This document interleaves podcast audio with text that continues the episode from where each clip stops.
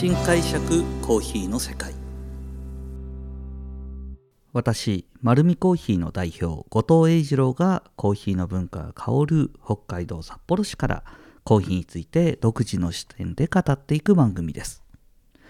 さあ今回はですねあの今世界中で行われているあのコーヒーの味の品評会カップオブエクセレンスについて真面目に話したいと思います。なので、もしコーヒー好きでカップオブエクセンスってどういう大会って知ってるよっていう方は、もうあの次の回飛ば込んでいただいても結構です。はい。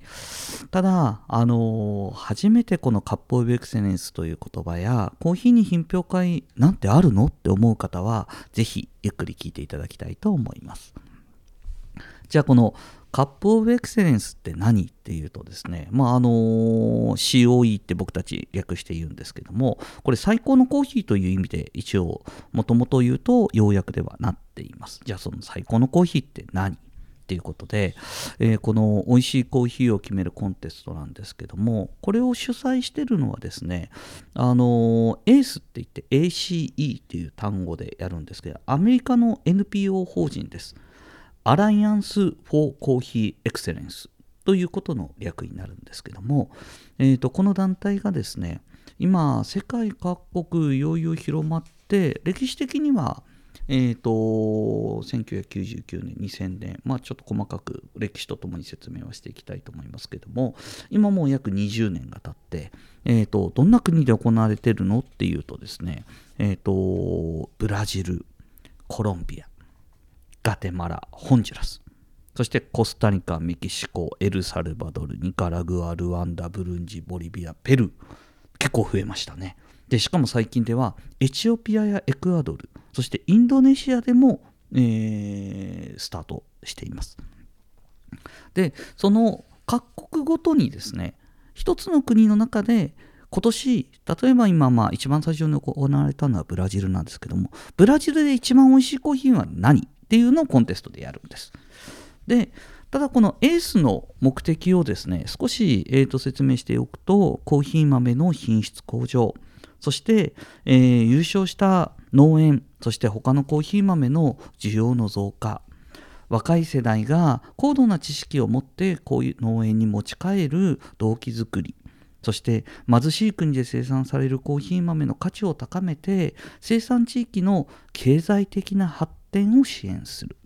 というような目的を大きく掲げています。まあ、特にですねこのあのースペシャリティコーヒーが生まれたわけでもお話ししましたけどもコーヒー豆というのはある一定の価格で取引される、まあ、古くからの慣習があることによって、まあ、どちらかといえば品質よりはたくさん量を作らないとっていうような習慣が農園には当たり前にもう固定概念でありました。でそのことが結果的にはですね貧困を生んでしまったりだとかそういうのところから脱却するためにまあ単純に言うと量で左右される価格ではなくて品質で左右されるそういうカテゴリーのコーヒーを作ることによって貧困から、え脱却する一つの可能性を探ったんだと最初は思います。はい、なのでその一つの可能性をしっかりと作っていこうとあの始まったのがこの品評会。ただですね実際始まった時から僕すごいなと思ってたのが農園って本当に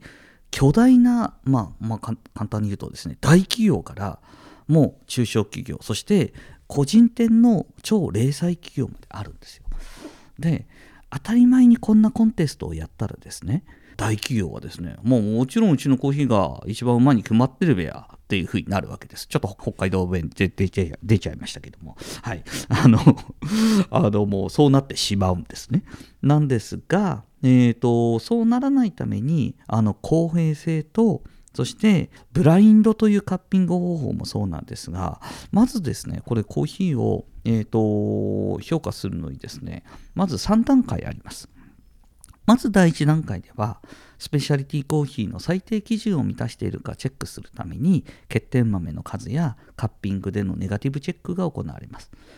でこれは初期の頃の情報なので今はもっと数が増えてますが、えー、最初の頃はブラジルでだいたい900サンプルぐらい農園がサンプル出してきたそうです。でそこから二次審査で国内審査員が、えーとテイストをチェックしてまあ、品質高めなものを選んでいきます。この時にですね、だいたい100サンプルぐらいまで絞ります。なので、まあ、10分の1ぐらいまで。でそこからですね、えーと、今度は最終選考で、えーと、国際審査員という方が、えーとまあ、生産国も消費国も、あのー、公平にですね大体その鑑定のスペシャリスト24人を選出して、えー、とコンテストを3日間かけて、えー、とやるんですね。でその3日間も第1ラウンドから第2ラウンド第3ラウンド、まあ、決勝ラウンドみたいな形になっていて大体5回ぐらい検査するんですねで年々品質も上がってきてるので確か当初、えーと、COE の基準のカッピングの点数って84.5点、まあ、そのラインから最初スタートしてたような気もするんですが、もう全体的なレベルが上がってきてるので、今は87点以上っていうような形で、えーとその基準も上がってきています。で、えーと、さらに高い点数でですね、えーと、実は100点満点で私たち味評価するんですけどもまあそうですね大体テストを受けてる方は100点満点だったらやっぱり90点以上取るでしょうって皆さん思うと思うんですけども、えーと、非常に選考基準が厳しくてですね90点以上取るのは1つの大会でも、えー、と1位から3位ぐらいまでしかないんですよ。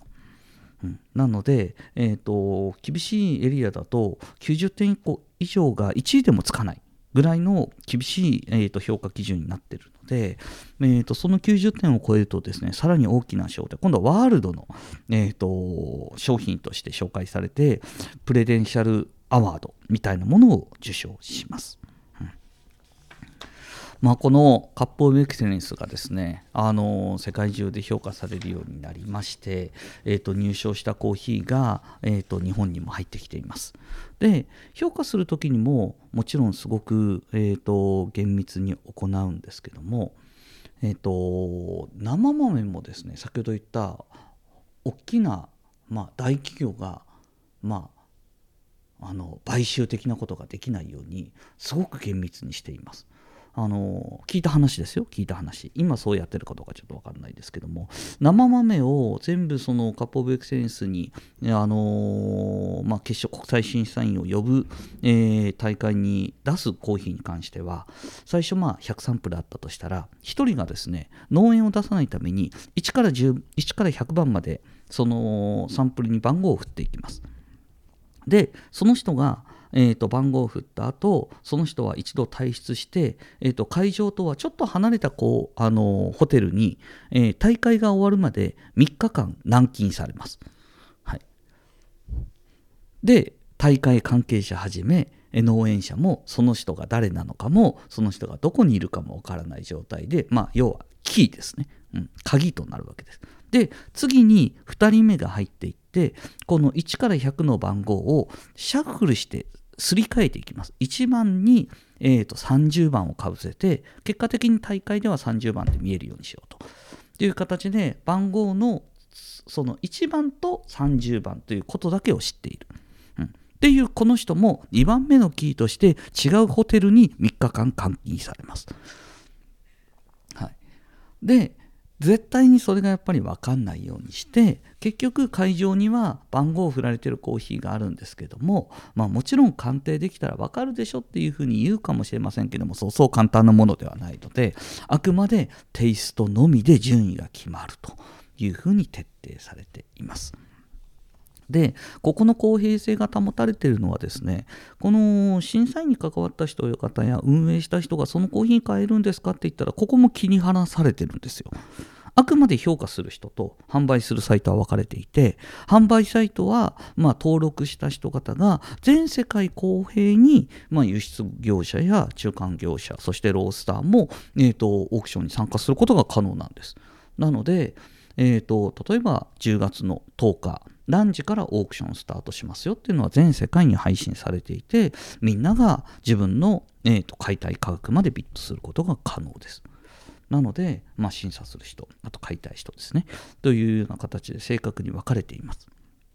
で、日本はですね、この辺、やっぱりコーヒーの大好きな皆様がいらっしゃいますので、えーと、ロースターも結構力を入れてこのコーヒーを買ってるので多分どの町にもこのカップオブエクセンスのコーヒーって売っているコーヒー屋さんあると思いますので是非探してみていただきたいと思います。まあ本当にカップオブエクセンスはですねもう本当に年々その品質を上げていくような形になっているんですけどもまあ私もずっとそのコーヒーを勉強する上でカップオブエクセンスっていうのは非常にあのー、大切に関わらさせていただきたいなというふうに思っています。で今年から丸見コーヒーもですね、あのその使用インサンプルって買うことが可能なんですよ。使用インサンプルって何かというと、上位、えーと、今回のコンテストでコスタリカで1位から30位までなりましたよと、でこれからオークションかけますよっていうやつをサンプルとして買うことができるんですね。まあ、ちょっと高いです。数万円するんですけども。まあ、それをやっぱり入れて、で、その国の1位から30位までのコーヒーがどういうテイストで、どんな品種のものが、どういうエリアのものが、今、あの、評価されているのかっていうのを知る僕たちにとっては大切な味のサンプルになっています。で、まあ、あのすごく高いのでたくさんは買えないんですが少しずつでも、えーと、店頭で紹介できるように購入もしていこうと思っております。まあぜひですねあのカップオブエクセレンスっていう風になって、えーと、店頭で売ってたら何か新しい味に出会えるんだなって思えていただけたら面白いかなと思います。なんか自分の求めてる味に出会うっていう風にまあ皆さんですねコーヒー大好きだと自分が一回感じたすごい美味しいコーヒーを求めてあのコーヒー探そうと思うでしょうけどもカップオブエクセンスは完全に未来を見るためのコーヒーフューチャーなんですよね。なので、えーと、皆さんが経験上で求めている好きなコーヒーは多分そこにはないかもしれません。ただ新しい味が、えー、素晴らしいコーヒーがそこにはあると思いますので是非楽しんでいただきたいと思います。このようにコーヒーにまつわることを独自の視点でお話ししていこうと思っています。で、丸みコーヒーもカポブエクセレンス時々置いてます。なので、札幌市内4店舗ありますので、ぜひ自分に合うコーヒーを見つけに来てください。本日もありがとうございます。